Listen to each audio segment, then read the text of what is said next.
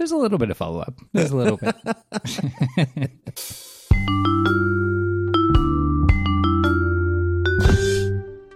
How about them sports leagues? hmm Gotta enjoy Yeah. them sports. Leagues, not even teams. Yeah, well, I think they, yeah, so many leagues, you know, ball leagues. 20,000 sport leagues under the sea. At least. Is that a lot of leagues? I don't even know. I don't know how far a league is. I feel like 20,000 any amount under 20,000, even like 20,000 feet under the sea. league? I feel like a, A league is a unit of length. uh, well, okay. Mm-hmm. It originally meant the distance a person could walk in an hour. Uh, I feel like 20,000 leagues is going to be pretty deep then. I'm a little worried about how deep that would be. Fun fact a league is a unit of length. It originally meant the distance a person could walk in an hour. That's a long, that's a lot. Uh, it means different things in different places now. It was used in ancient Rome as one and a half Roman miles, which is 7,500 Roman feet, which is roughly 1.4 current miles. So, Whereas the Argentinian Argent, Argentine league is 3.4 miles. so I did not know. Fun fact 20,000 leagues under the sea does not refer to how deep under the sea they go. Hmm. It's how far they travel while submerged. Oh, I read that book. Because 20,000 leagues is nearly twice the circumference on the earth. So it's that would be very deep. Yeah, the league is most so well in English speaking on land a league is most commonly defined as 3 miles, whereas at sea a league is 3 nautical miles, which is 3.452 non-nautical miles. The book uses metric leagues, which are four kilometers each. So, Oh, nope, yeah. nope, done, no more of the leagues are banned. well, yeah, no no so cuz it cuz it's French from 1812 to 1840, they one metric league was exactly four kilometers or two and a half miles. No more leagues. Leagues are banned from this show. This is surprisingly complicated. when you have the two different definitions, it's like, all right, you're on severe notice unit of measurement, like this look fluid ounces and weight. But when it's when there's three different me- types of of league, no. Oh, there's at least. I mean, there's also we haven't gotten into Portuguese speaking places, Mexico, Spain. There's a lot of different leagues. A league is not a league. A league by any other name would not describe the same amount of distance. Even a league by this name does not explain. That's exactly right. uh, okay, well, that's the end of that. No more leagues. Yeah. No more leagues. All right. So, fun fact. Many languages have a word to reference more than one person. English used to have one too. It was you. Oh, huh. You. Yeah. Yeah. Yeah. So we're back at linguistics corner. Okay, so you, which we currently use to refer to generally as one other person, used to be the word for a bunch of other people. So we're talking about a distinction here between second person singular and second person plural, Right. right? So you referring to one person versus you for multiple people. And in English, as we all know, referring to multiple people is very hard. We have things like y'all and you guys and yinzers and all kinds of regional variations. But the fact that right? you even need to think about, hey, how am I going to refer to a group of people uh, in a generic way? The fact that you have to think about that is unusual as far as languages go.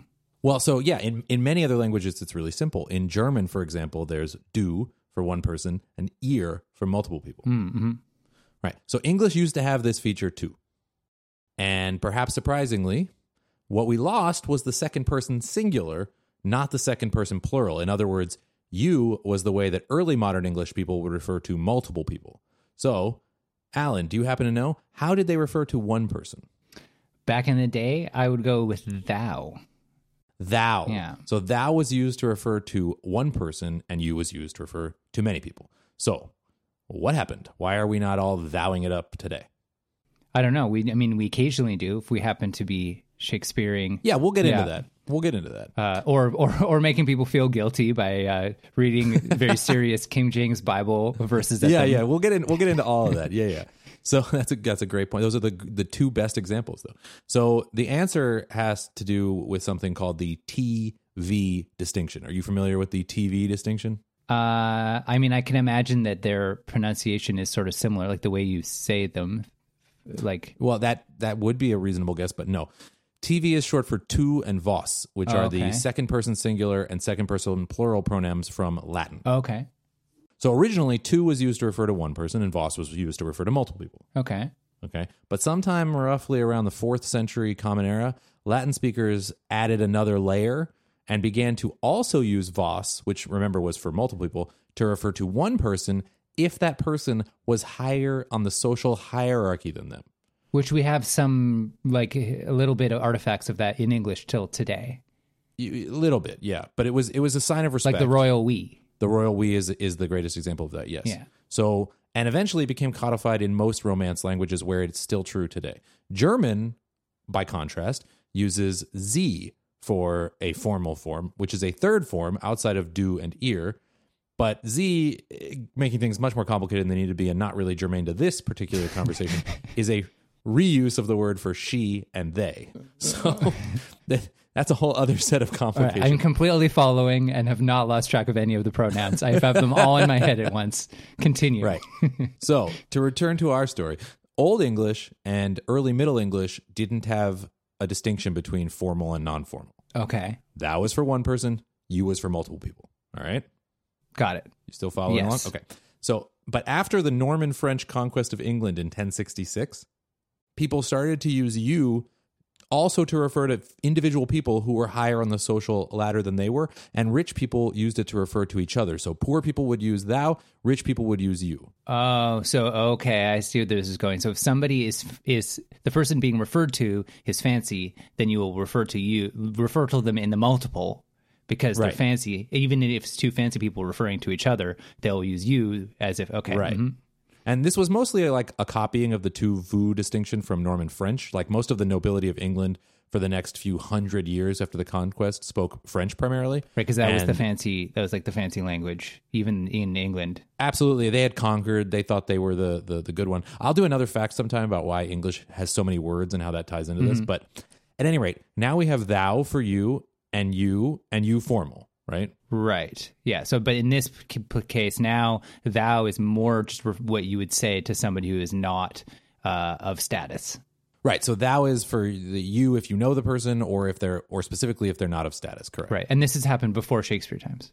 Y- yes. Okay. But eventually, the rules for when to use thou versus when to use you got really, really complicated, primarily because there was suddenly a middle class. Mm-hmm. And it was really confusing as to when to use which one and who were you better than and less better than and blah, blah, blah. And then you have to codify that. Anytime you refer to someone, you have to make a value judgment on the spot as to Right. whether or not they're better than you, right. And it could be really bad if you got it wrong. Mm-hmm. because they might disagree with you on your. They decision. really might. Yeah.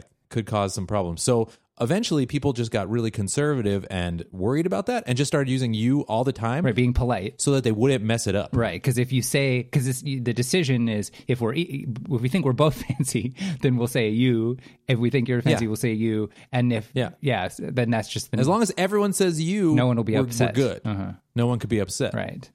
Which brings us back to where we started this conversation, which is we now in modern English, in like late modern English, really need a word for second person plural. It would be nice. and have, yeah, and have now invented all these regional varieties that no one agrees on, and all this stuff. But um, but yeah, so sub fact, uh, and you kind of referenced this earlier, because thou was still being used when Shakespeare was writing and when the King James Bible was written, it kind of dropped out in the 17th century, and those were in the 16th century and a little bit before. It's now seen by modern English speakers as more formal. Right. Even though it, at the time it was being used for uh, like a lower uh, status person, or, or close friends or people you knew very well or Oh, whatever, whatever. Informal. Right. So historical use, informal, close friends, acquaintances, never used for formal situations. But in modern terms, because you only think of it as fancy people talking about Shakespeare or fancy people quoting the Bible, it's like, oh, thou, that's that's this very like old, archaic, fancy form. And it's like, nope, completely not. So in Shakespeare, do they refer to? I guess they. I assume they would, but just we never notice that they refer to a king as you, Right. And and actually multiple people as you.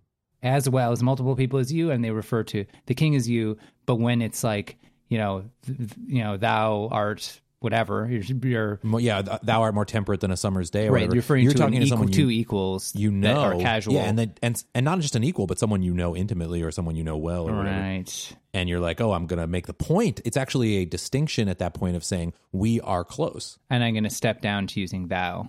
Yeah, I'm gonna I'm gonna use that Huh. to be more for, to be less formal with you to say that this is someone I I'm I love or I'm I know very well or someone in my family or something like this. Yeah, Huh.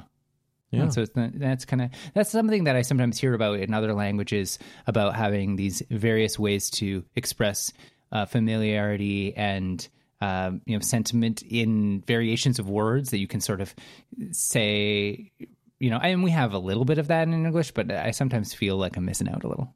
As if we didn't already have enough variations in garbage in our language already that we need to add that. But No, but it is having having learned to speak a language, in this case German, which has these different forms. It is very useful. Although Yeah. for an English speaker, very confusing and uh, to learn. and for something that I- minefield that you're accidentally Oh, God, mess it up referring so to your often. you know father-in-law as if he was your you know your your girlfriend or whatever and with Well, yeah, and, I'm, and my and my wife gets very. Uh, she laughs at me because I will often use the. I, I I tend to use the very formal form mostly just for the same reason, so I don't mess it up. And then I'm talking to like our unborn child in formal German, and she's like, that you, you're, no, Like, you're talking to your son." You it's like you're you're calling you're you know referring to the baby yes sir to- You yeah, know, exactly. like- Like, yes sir, no sir. It's like, no, you're the you're the parent here. no it doesn't work that way yeah So uh, I should start saying thou. I think we should bring it back. we should bring it back then just then everyone will know when we're saying you that we're referring to it in the plural and or in a fancy way Yeah, it kind of breaks your brain. To I've tried to like just use you for plural just for you know five minutes just to see what that felt like, and it's it's very hard to do because we're so you know ingrained at this point. But you can kind of see it in the fact that it's the only one that doesn't change in its forms. Like we have I and me, mm-hmm. right? We have us and them, or, or I'm sorry, uh, us and we, and you know, and they and them. Like everything has two forms, and then it's just you and you. You and you. Mm. The the rules are so uh, um you just they get ingrained in you and you don't intentionally learn them, but it's it gets re-highlighted when you have as you will learn over the next few years when you have a kid learning English as they grow up and they're speaking and communicating successfully, but some of the words that they'll say they'll apply the wrong rules to and then that highlights to you oh hey actually this has a really dumb rule and you just haven't figured it out yet like Yeah. um Ellie, our daughter's almost three, and she'll say, "Oh, is that yours?" And I'll say, "Yeah, yeah." And she say, "Is that mine's?" Oh yeah, exactly. Like pluralizes mine because like yours, mine's. Which right? that one at least I can understand the actual rule, but what my what my niece who's around the same age always does is that she'll say uh, I too instead of me too. Oh, I too. And in fact, and in fact, from a grammatical use point of view, me has no value. Like we could absolutely use I for both. There's nothing connotated by me. It's completely uh, not helpful, but we keep using it because it, otherwise it sounds c- clearly completely insane, right? but it's conveying no additional meaning. Yeah, yeah, yeah, yeah. I'm going. Okay, I too. My other favorite thing of her of just one of those rules that you aren't taught, but then you eventually figure out is the uh, the fact that apostrophe s condenses an is. Um, so like there is, and you can say theirs. Right. And so when she finds something, she says, "There's it is." There's it is. That's really really cute. Yeah. yeah. My you know my niece is bilingual in, in, in German, so sometimes the reasons she's tra- she's saying things wrong are because she's translating it. You can clearly tell she's translated it from German, Right. and then it, it those are some pretty funny ones. But uh she's even modified my my English in certain ways because of she speaks this like sometimes English that's sort of Germanish. And so one thing that they do in German a lot is they'll end sentences with the word for or. They'll be like, "We should that's that's a cool little tree," or and.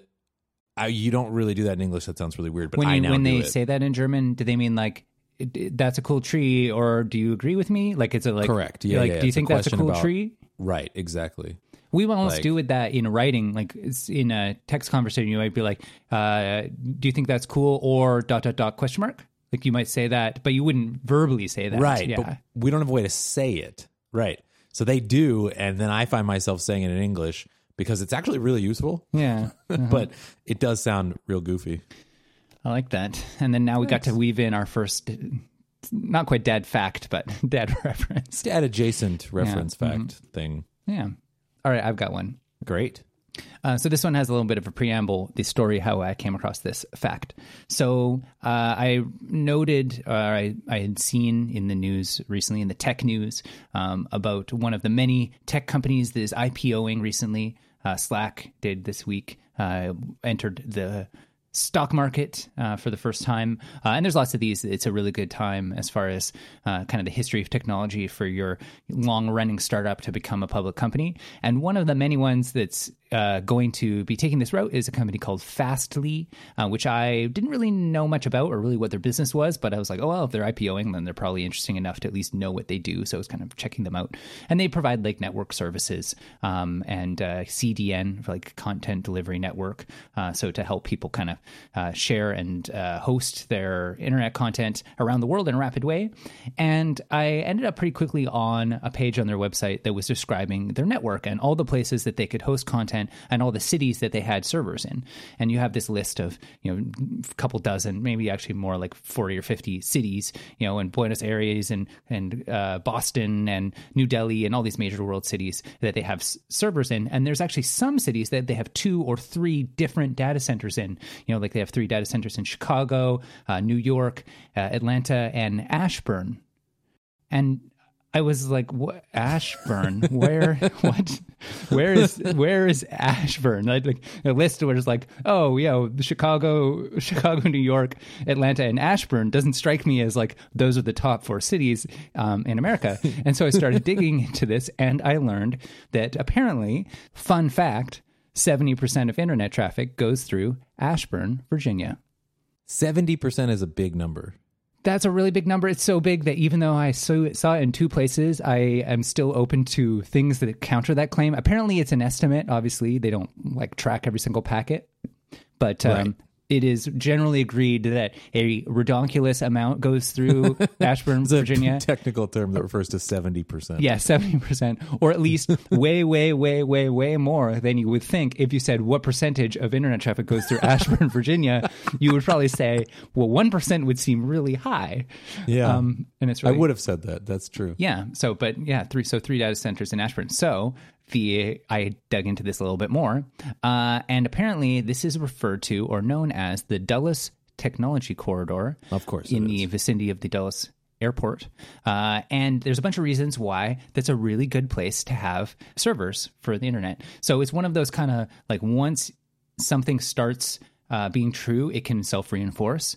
Uh, and so, in the early days of the internet, this was uh, the headquarters of places like AOL and MCI WorldCom, and it's close to Washington, D.C. So, if you're a contractor for the U.S. government, which originally funded the internet, the ARPANET, Right. then Yes. that's actually a really good place to be. Like, you're in the neighborhood, basically. Um, and it became known as Data Center Alley. And since there were so many data centers there and there was so much internet traffic going through that county, basically in that city, or not, it wasn't really a city, but sort of apparently has come become more like uh, you know a much more developed region uh, because of this boom of industry. Then it is more and more beneficial to have data centers there because it's much more likely that you can really quickly you know answer the query that you have uh, because the, the data is probably hosted within a mile of where your data center is. Ashburn has four exchanges. I just want to point that out. Yeah, uh, more than you would expect Ashburn, Washington, or Ashburn, Virginia, to have. Uh, apparently, electricity is twenty percent cheaper than the national average, um, and I don't know how much. Like, this is one of those like causation or correlation things, but I. San Francisco, by the way, has three exchanges. I just want to. Like, so for some context, San Francisco tech tech hub and yeah, center of uh, the the technology universe in many ways. Right. has three. Uh huh. And uh, yeah, so this is this one of these kind of like nexuses that you don't know about. Uh, that No. you you have traffic every day, maybe every hour, going through Ashburn, Virginia. One little tidbit that will only make sense to people who have uh, been in the technology uh, world or, or done uh, software work, but it was interesting to me is, and then one of those oh, not surprising once you learn it, is that Amazon Web Services US East One data center, which is like kind of the the premier um, place to host stuff on the cloud nowadays. Basically, is this uh, US East One data center that Amazon runs is in Ashburn. So that's it's the super connector of the internet.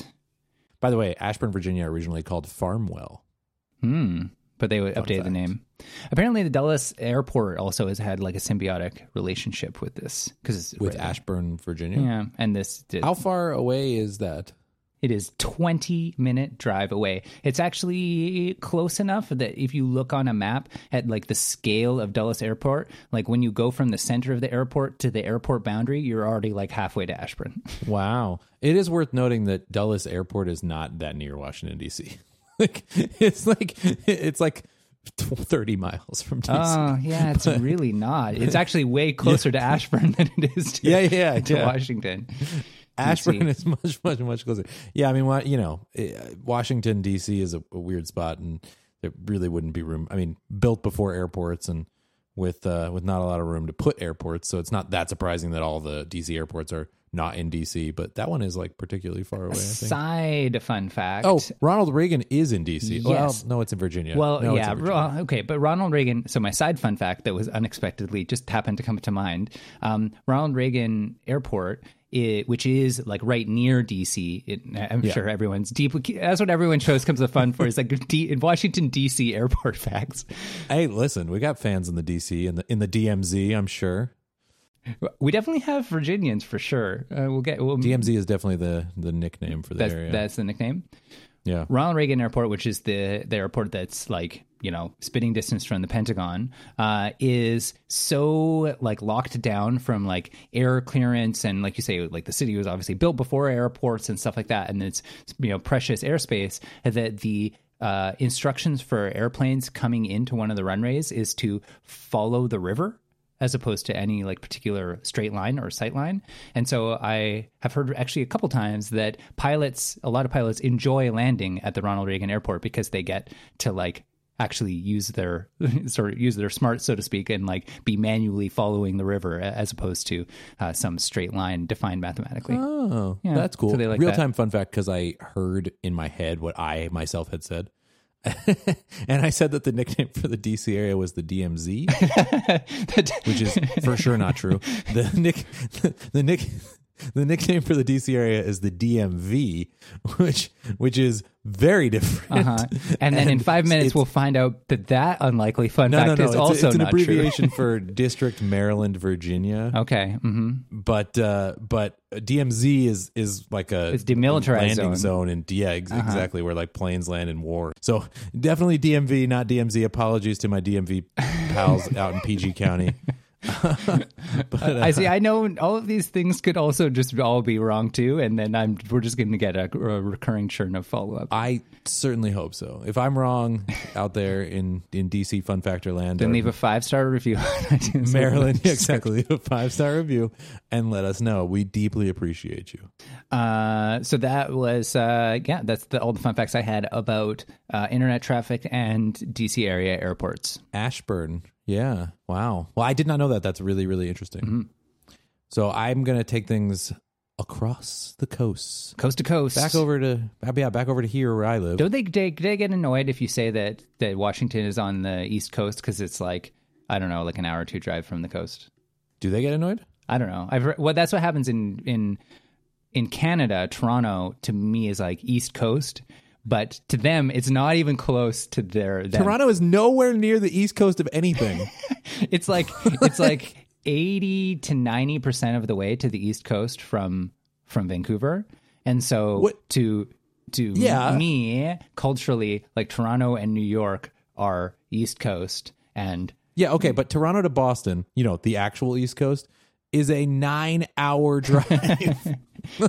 right but, but like vancouver to toronto is like a multi-day drive so you're within you could reasonably drive to the coast in a day sure. you're but pretty like, much The, Toronto is in the Midwest. it's kind of the way that like okay i may regret this analogy as soon as i make it but like if you said las vegas is that east coast or west coast like it's It's neither. i mean it's it's in the middle of the desert so it's obviously not on the Yes. coast but it's like no. you know as, as far as like it's No, culturally it's in the mountain. culturally I think it's in the Mountain West. Technically, I'm not really sure. Las Vegas is kind of a weird, a weird. It's not example. central. But- it's well, okay. If you have to categorize, is Las Vegas West Coast, Central, or East Coast? no, it's no, it's in the West. It's West it's in the Coast. West. It's just not West Coast. There's- yeah. The coast is a specific thing. well, Alan. I mean, then okay. So, so how many do you have to be able to see the coast? Do you have to be able to walk Eh. to it? I think you have to be able to drive to it. You know, a- as an outing. Nine hours could be an outing. No, no, no. It could not. could be an Nine outing. hours is a long drive. Yeah. Fun fact about Toronto, by the way, which I should say Toronto because they Toronto. don't pronounce the T. Yeah, there. there's two But- syllables. Toronto. So the the Toronto basketball team, the Raptors, who recently won the NBA championship, congratulations, Canada. Well, wub. They have a slogan that is "We the North." Yes, that is the thing. But the the night that they announced that slogan, they happened to be playing the Portland Trailblazers, and it led to one of my mm-hmm. all time favorite internet memes where the Toronto Raptors announced "We the North," and then Portland posted the Portland Trailblazers account posted a tweet, a picture of a map showing how Portland is significantly north of north of Toronto, and they were like. We the North too, and then Minneapolis, where the Timberwolves play, who are also north of yeah, Toronto. north of both cities, probably. Yeah. Yeah. Also, I don't think so, but also also said we the North, and then if Seattle still had a team, of course we would be the true North. But uh, sadly, Bum, we bum, bum, don't. Yeah. But so Toronto thinks it's in the East Coast, and it's not. Or maybe you think it's. Maybe Toronto people don't. No, I don't think I don't think Toronto thinks it's on the coast. It's only like from the Vancouver perspective Yeah. that it's kind of like you know like over there. Yeah, I'm sure. I'm sure we've just gained so many subscribers from this little conversation. Deeply, deep, fascinating geography facts. I really enjoy. I hope everyone knows how much we enjoyed that, though. And that's what matters if we're having fun. That's the most. That's what we're all here for. Exactly. Yeah. So, but back to Go the coast to coast, West back to Coast. you West Coast. Fun fact: the Bay Area housing market is broken and evil.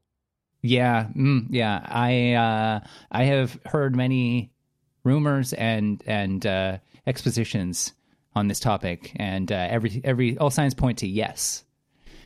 Yeah. So so my wife and I were looking to buy a house. And through the process, we had heard forever that it was broken and evil. But When you say house, do you mean house or do you mean home? what is the difference?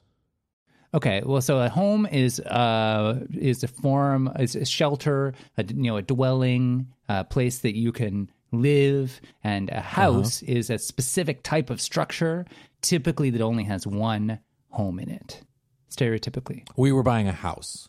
Yeah, see, you know Yeah, that's going to be a problem. single family home. Yeah, yeah, that's yeah, that's gonna that's gonna be a problem. Well, yeah, except that most of Oakland is single family homes. Okay, right. But you're wanting to buy a detached home in the Right. most expensive uh, real estate market, uh, or one of the most expensive in the world.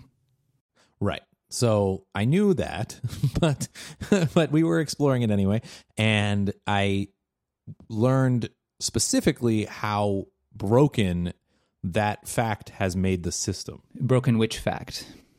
The fact that it's so expensive Mm-hmm.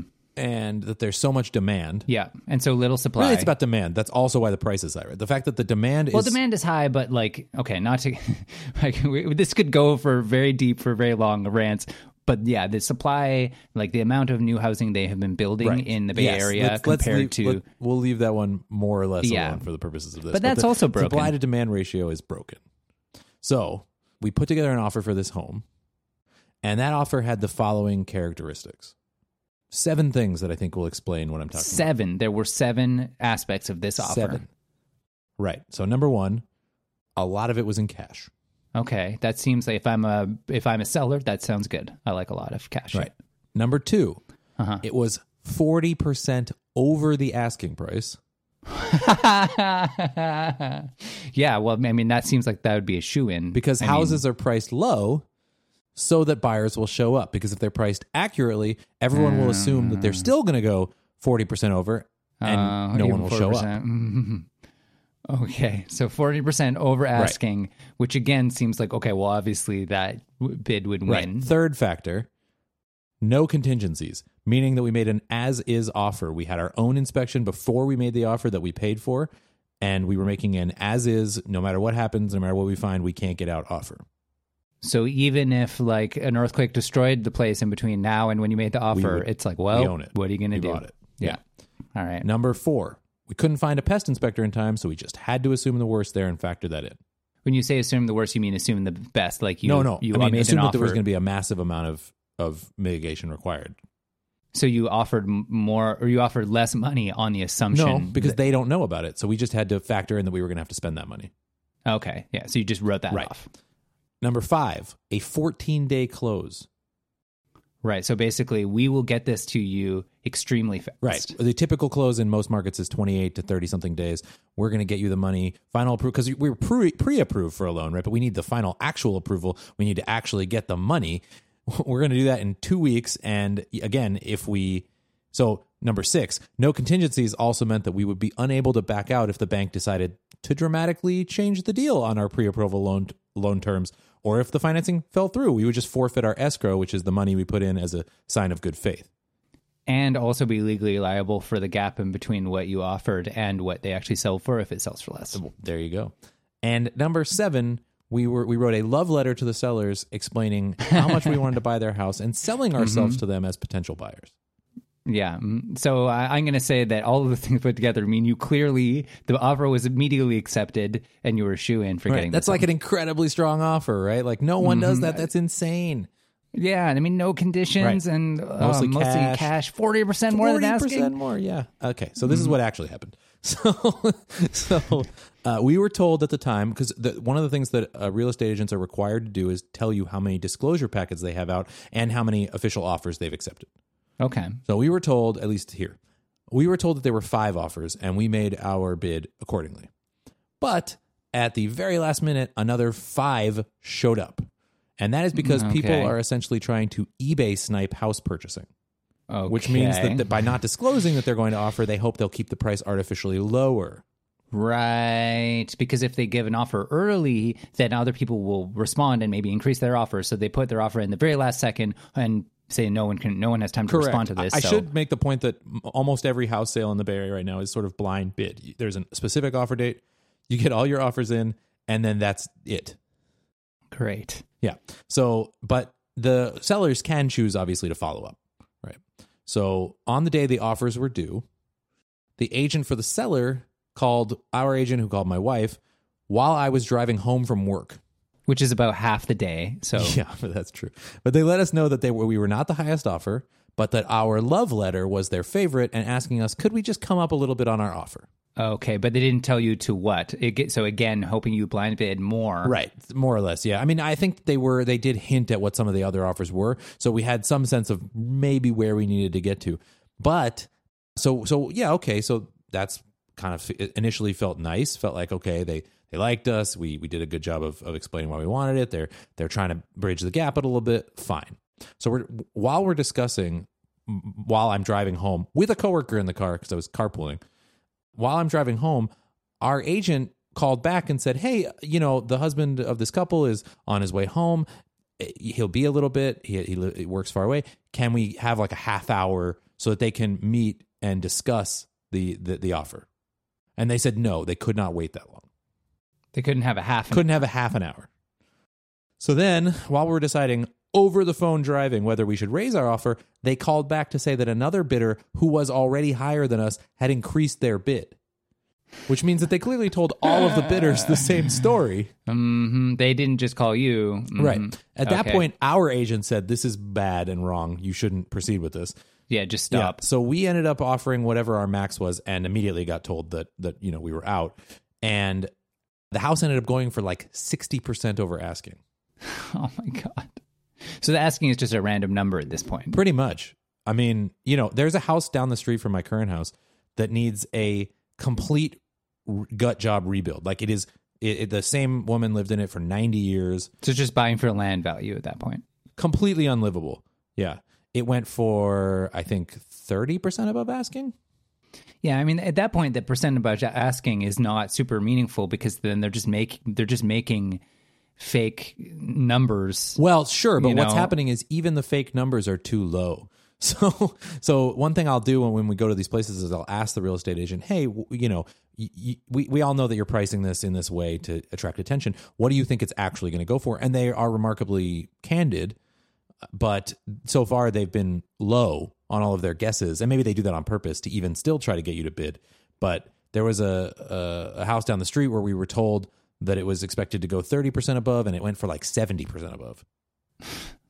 so Yeah. So so one thing that like I'd be curious about is how much because I've seen this effect in Vancouver. I mean, the housing market in Vancouver we were talking about previously insane also. did this like seventy percent over asking is was I don't know if that got common, um, but definitely uh, it, prices were appreciating rapidly, like doubling in four years or or less, and things like that. But the rental market, when I I mean, because I rent and I have for a while, would get this situation where people would uh, price under a bit under intentionally, but some accidentally price too much under, and then get fifty or hundred or more applicants, um, and you would get occasionally uh, times there's one i went to before i learned oh t- to be able to actually estimate myself i can now really accurately figure out how much price it will go for or that it should be priced at. And so if i'm like oh this is too good to be true. But when you when there's one where i saw it and i was immediately like oh wow this seems amazing. This way sticks out in my list it was like something that should have been you know 50, maybe not 50% more, but substantially more. And so I was like, immediately came up on Craigslist. I'm like, let me come see it. Okay, there's the time. Uh, got told to show up. And when I showed up, there was maybe 40 or 50 people on the street. Uh, waiting for the same showing, and the real estate agent was like, "Well, we can only have uh, this many people in the elevator at a time, so we're going to have to come bring you up in waves. And then a woman started crying in the street because she wasn't going to be in the first wave of seeing this apartment. And the thing was, it wasn't because the apartment was so good. Actually, when I got up there, it became very obvious that it was problematic because the uh, the balcony was immediately above a giant patio of a pub that was Oh. open late No. and and and I noticed that, and I was like, hmm. And th- and meanwhile, there's like a dozen people in the apartment just kind of milling around and trying to rapidly write deposit checks. And the person who was renting it at the time was there, and I was like, hey, how do you like it? And she's like, uh, it's okay. and I'm like, what do you uh, think of the pub down there? And she's like, it's not good. And I'm like, is that why you're moving? And she's like, yes. Wow.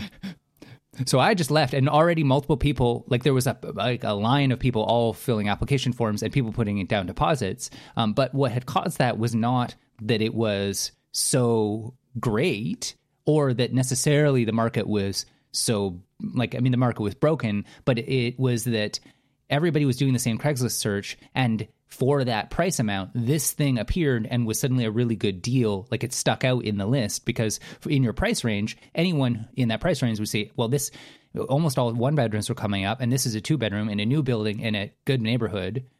So great. And it's right near a pub.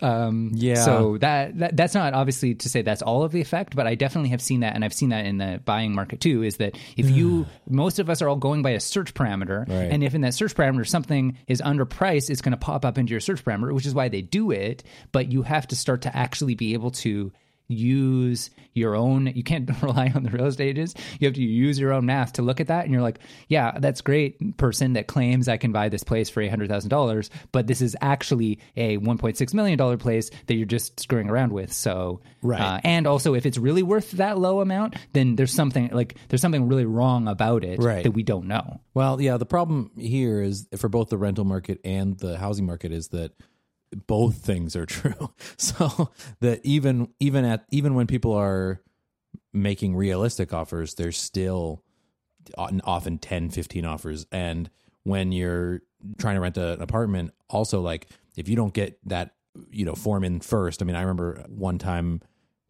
12 years ago no more than that 13 years ago getting an apartment just because my roommate and i went at 1 a.m and dropped it like under their door to, and and and then found out we were the first of 13 applicants. And they just and they were char- asking a certain amount so it wasn't a bidding war situation but they were just like run credit. It's good. Yeah. you get it. If not we'll go to the next person. So it's but for the housing for buying a house the bidding is just it's it's completely insane. And there's just every because there just aren't enough houses and there's plenty of people who want them. So it does not matter what the deal is what's wrong with the house if if it's in any way awesome that's even worse right like you know, no matter what the price is at and then there's a lot of people who are coming in and this is really what what drives the prices up significantly is that someone will come in who has the money to not care how much they're spending Yeah. Well, that was happening a lot in Vancouver until recently. Right. People coming in money laundering, and then they literally doesn't really matter, right? It's a 1 million, 2 million, It's like I really just need to get rid of this money. Oh, you want more of it? Okay, fine. Here's the money. So I don't think here it's a, a laundering issue. Uh, maybe some of it, but I think mostly it's just like at whatever price range you're looking at, there's going to be some people for whom that is closer or not as close to the top of their range. Yes. And some all it takes is for one person to be like, I'll pay an extra 100, 200, whatever thousand dollars to just to get it because they want to be done with their search. Maybe they've already bid on, you know, 10 houses and they're just they're just done. And then you're just not going to win no matter what.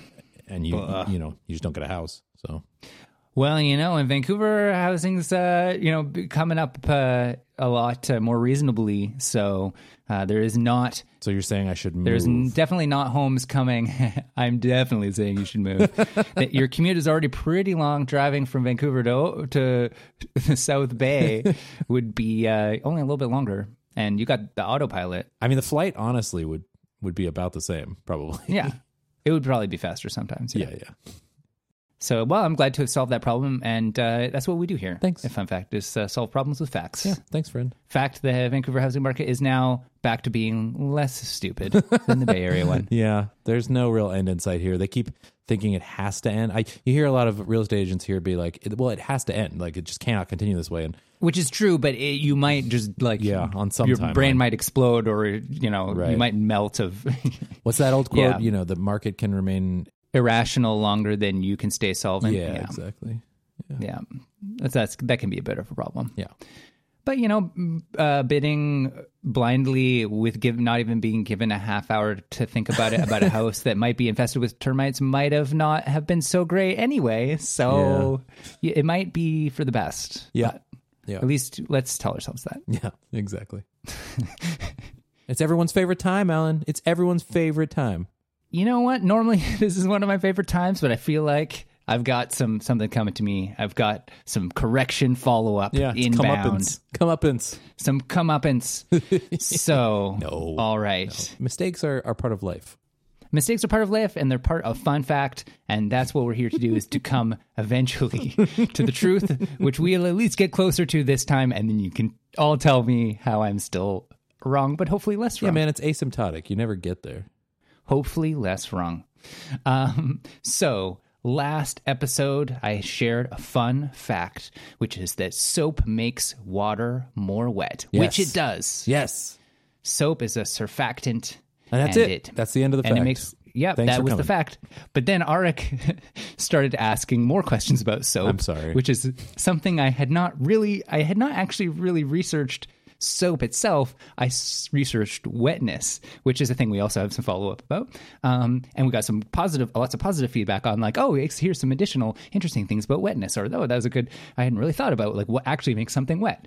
Um, but then we I got into this hole of just saying well the fact that surfactants make water more wet is why soap works period as opposed to that is one of and potentially the less important kind of mechanism with which uh, soap works. So the the real kind of core or the most important thing that makes soap work even though yes it does make water more wet and that helps the whole thing work is the the fact that there are molecules in soap that have one end is hydrophilic and the other end is hydro- hydrophobic which means that uh, one end wants to grab onto water and the other end doesn't like water, it will grab onto oil. And so you can sort of imagine how that would let water and oil be able to combine and you can grab it, the the soap can kind of grab the oil and help it get washed away. So what you're saying Um, is that soap is how oil and water mix.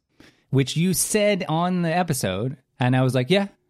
But I didn't I didn't really I didn't be I didn't kind of follow up with although the fact that you are saying that and that seems true and you just looked it up kind of disproves the thing I just said where that the soap makes water more wet is the entire mechanism of soap which I just kind of said off the top of my head not really having replaced the fact that uh, it does that like kind of critically analyze the fact that just because it does that means that that is the only mechanism that it works. So thank you, internet, for correcting me and all of the fun factors who wrote in or tweeted or left. I didn't see any one star uh, reviews about that, but uh, I did appreciate the feedback. And we also got some uh, other comments about wetness and wedding.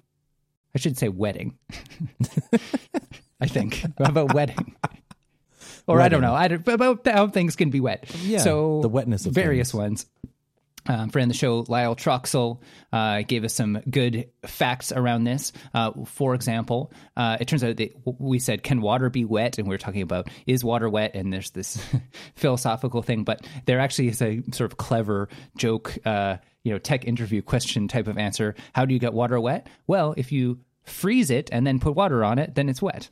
Oh, that's so Ah. that's cheating. Uh, but it, I thought that was yeah, no, that it's was it's one. correct. It's it's correct and hilarious.